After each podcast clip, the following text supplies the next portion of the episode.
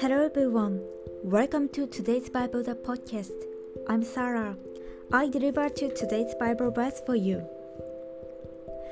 In whom we have boldness and access with confidence through faith in him. Amen. Can you go to heaven now? It is not always possible to go because you have practiced, you have done good deeds, and you have made money.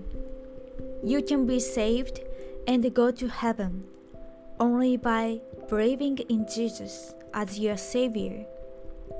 That's easy, isn't it? But we also have to know the distinctness of standing before the Lord. May you spend today with the Lord as well. Thank you for listening. Hope you have a wonderful day.